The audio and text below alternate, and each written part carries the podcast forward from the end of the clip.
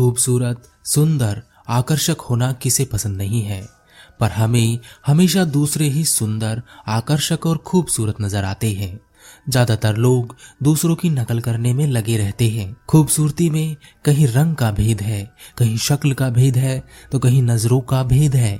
बिना भेदभाव के यह दुनिया, यह संसार, यह घर चलता ही नहीं है। हमारी प्रमुख शक्ति भेद करना ही है।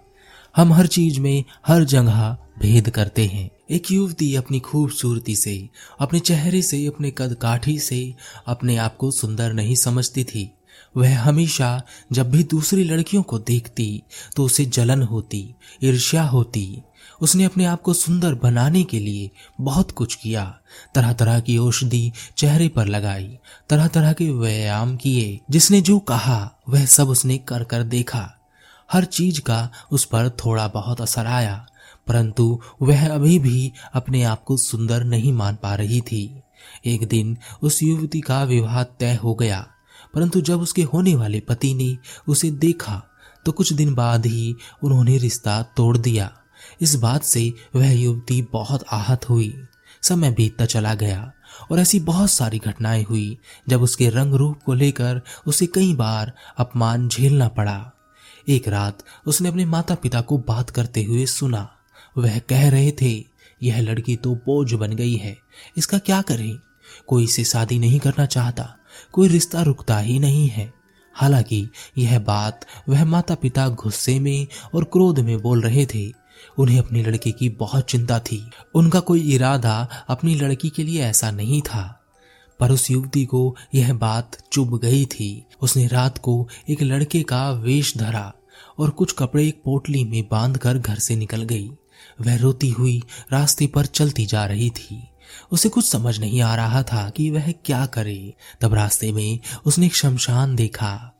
उस समय औरतों का शमशान में जाना वर्जित था। वह शमशान में जा नहीं सकती थी। वह चुपके से शमशान में चली गई। और एक बहुत बड़े पेड़ के ऊपर चढ़कर बैठ गई। कुछ समय पश्चात उसने देखा, शमशान में कुछ लोग अर्थी लेकर आए हैं। उस अर्थी में एक शरीर है। वह शरीर एक औरत का है। वह औरत बहुत सुंदर थी। उसका श्रृंगार किया हुआ था। उसे देखकर उस युवती ने सोचा, इतनी सुंदर होकर भी यह मर गई। काश यह अपनी सुंदरता मुझे दे जाती। उसी समय वहाँ पर एक दूसरी अर्थी आई। यह अर्थी भी एक औरत की थी। यह औरत भी जवान थी, पर सुंदर नहीं थी। उसे देखकर उस युवती ने सोचा, इसका तो मर जाना ही अच्छा है। अब जाकर इसे सुकून मिला होगा। बिना सुंदरता के जीना भी कोई जीना है। थोड़ी देर बाद एक और अर्थी वहाँ पर आई। यह बहुत बूढ़ी औरत की अर्थी थी। लोग वहाँ बात कर रहे थे कि यह औरत अपने समय में नगर की सबसे सुंदर लड़की हुआ करती थी। ऊपर पेड़ पर बैठकर वह यह सब सुन रही थी। उसने सोचा, कोई बात नहीं, पर कभी तो यह सुंदर रही होगी। समय और बुढ़ापा सुंदरता छीन लेता है, लेकिन कभी तो इसने भी अपनी सुंदरता के जलवे देखे होंगे, दिखाए होंगे। पर मुझ जैसी का क्या? ना मैं अब सुंदर हूँ, ना बुढ़ापे में। मेरी तो जवानी और बुढ़ापा एक जैसा कुछ देर में ही तीनों चिताओं को जला दिया गया। चिताएँ धू धू करके जलने लगी। शाम का समय था, लगभग रात हो चुकी थी। सब एक एक करके वहाँ से चले गए। वह युवती अभी भी वहीं उस पेड़ पर बैठी सब देख रही थी। उस युवती के मन में ख्याल आया कि अब वह घर वालों पर बोझ नहीं बनेगी। लेकिन वह कहाँ जाएगी और क्या करेगी? तब उसने सोचा कि उसे भी इनमें से किसी एक चिता के साथ जलकर मर जाना चाहिए। यह सोचकर वह पेड़ से उतरी और पेड़ से उतरते समय उसे दिशा भ्रम हो गया। उसने सोचा कि किस चिता के साथ उसे जलना चाहिए। उसे ख्याल आया कि उसे सबसे सुंदर औरत वाली चिता में जलना चाहिए, ताकि अगले जन्म में वह भी सुंदर रूप में जन्म ले सके। पर उसे दिशा भर्म हो गया था। और वह यह नहीं समझ पा रही थी कि कौन सी चिता उस सुंदर औरत की है। पता करने के लिए वह चिता के अंदर झांकने लगी। पर अब तक शरीर से कंकाल बाहर आ चुका था। खाल जल चुकी थी। एक एक करके उसने तीनों चिताओं में झांका और उसने एक अजीब बात देखी।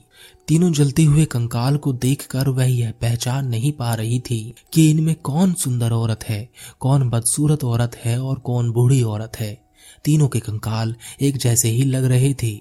बहुत देर देखने के बाद आखिर में जैसे उसे कुछ मिल गया, वह ज़ोर से हँसी, इतनी ज़ोर से हँसी कि सारे शमशान में उसकी हँसी गूंज गई। उसने कहा, अरे, अजीब बात है, भीतर से तो सब एक जैसे दिखते हैं, ना कोई सुंदर है, ना कोई बदसूरत है, ना कोई बूढ़ा है, ना कोई जवान है, सबकी शक्ल एक जैसी है, पहचानना भी मुश्किल है। इनमें से कौन खूबसूरत है, कौन बूढ़ी और कौन बदसूरत है, भीतर से तो हम सब एक जैसे ही हैं। यह कहकर वह वहाँ से अपनी पोटली उठाकर चल पड़ी। वह वापस अपने घर जा रही थी। उसने रास्ते में एक भिक्षु को देखा। उसके मन में एक सवाल उत्पन्न हुआ और वह सवाल लेकर भिक्षु के पास पहुँची। उसने कहा, महाराज, क्या आप बता सकते हैं, इस दुनिया में सुंदर कौन है और बदसूरत कौन है? भिक्षु ने कहा जो स्थायी है, वास्तव में वही सुंदरता है, और जो समय के साथ समाप्त हो जाए, वह झूठ होता है। युवती ने कहा, महाराज, क्या मैं सुंदर हूँ? भिक्षु ने कहा, पहले तुम सुंदरता की परिभाषा समझ लो, फिर तुम खुद निर्णय करना कि तुम सुंदर हो या नहीं। एक व्यक्ति शरीर से जवान है, शक्ल से सुंदर है, परंतु उसके अंदर अहंकार भरा हुआ है। वह लोगों की मदद नहीं करता दूसरे के अधिकारों को छीन लेता है, लोगों के साथ धोखाधड़ी करता है और अभद्र व्यवहार करता है। बाकी लोगों का मज़ाक बनाता रहता है। परंतु एक दूसरा व्यक्ति, जो शरीर से जवान है, पर शक्ल चेहरे से सुंदर नहीं है, बदसूरत है, पर उसका व्यवहार बहुत विनम्र है, वह लोगों की मदद करता है, लोगों को उनके अधिकारों से परिचित कराता है, उसके अंदर अहंकार ना के बराबर है, वह हमेशा खुश रहता है और सबको खुश रखने की कोशिश करता है। एक समय गुजर जाने के बाद यह दोनों बूढ़े हो जाते हैं। बुढ़ापा सुंदरता छीन लेता है। अब वह पहला व्यक्ति भी बूढ़ा दिखता है और दूसरा व्यक्ति भी बूढ़ा ही दिखता है। पर पहले व्यक्ति को लोग बुरे व्यक्ति के तौर पर जानते हैं। अब उसे कोई सुंदर नहीं कहता। लेकिन दूसरे व्यक्ति को लोग अच्छे व्यक्ति के तौर पर जानते हैं।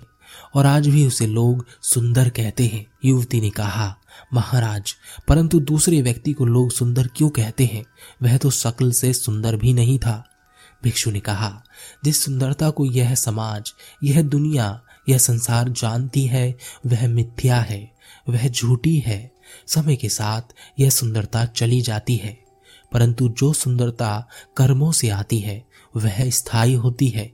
उसके ऊपर तुम्हारी जवानी या बुढ़ापे का कोई फ़र्क नहीं पड़ता।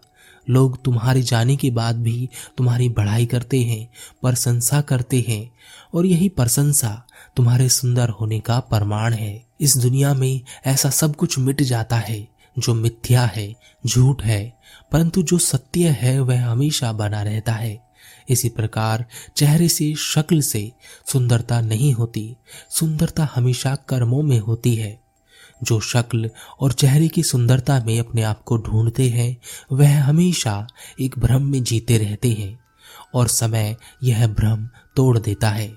मरने के बाद चाहे हम ज़मीन के अंदर हो, चाहे शमशान में जल रहे हो, हम सब एक जैसे हो जाते हैं। उस युवती ने भिक्षु का धन्यवाद किया और वह अपने घर की ओर निकल गई। इसके बाद उसने अपने कर्मों पर ध्यान दिया। उसके कार्य और कर्मों के कारण उसकी ख्याति दूर दूर तक फैल गई। पर आज भी उसे उसका वर नहीं मिला, क्योंकि सब शक्ल और सूरत के पीछे मरते हैं। पर अब उसे इस बात से कोई फ़र्क नहीं पड़ता, क्योंकि वह जानती है कि अंदर तो सबकी शक्लें एक जैसी हैं, सबकी सुंदरता एक जैसी है, अंत में सबको वही रूप प्राप्त होना है।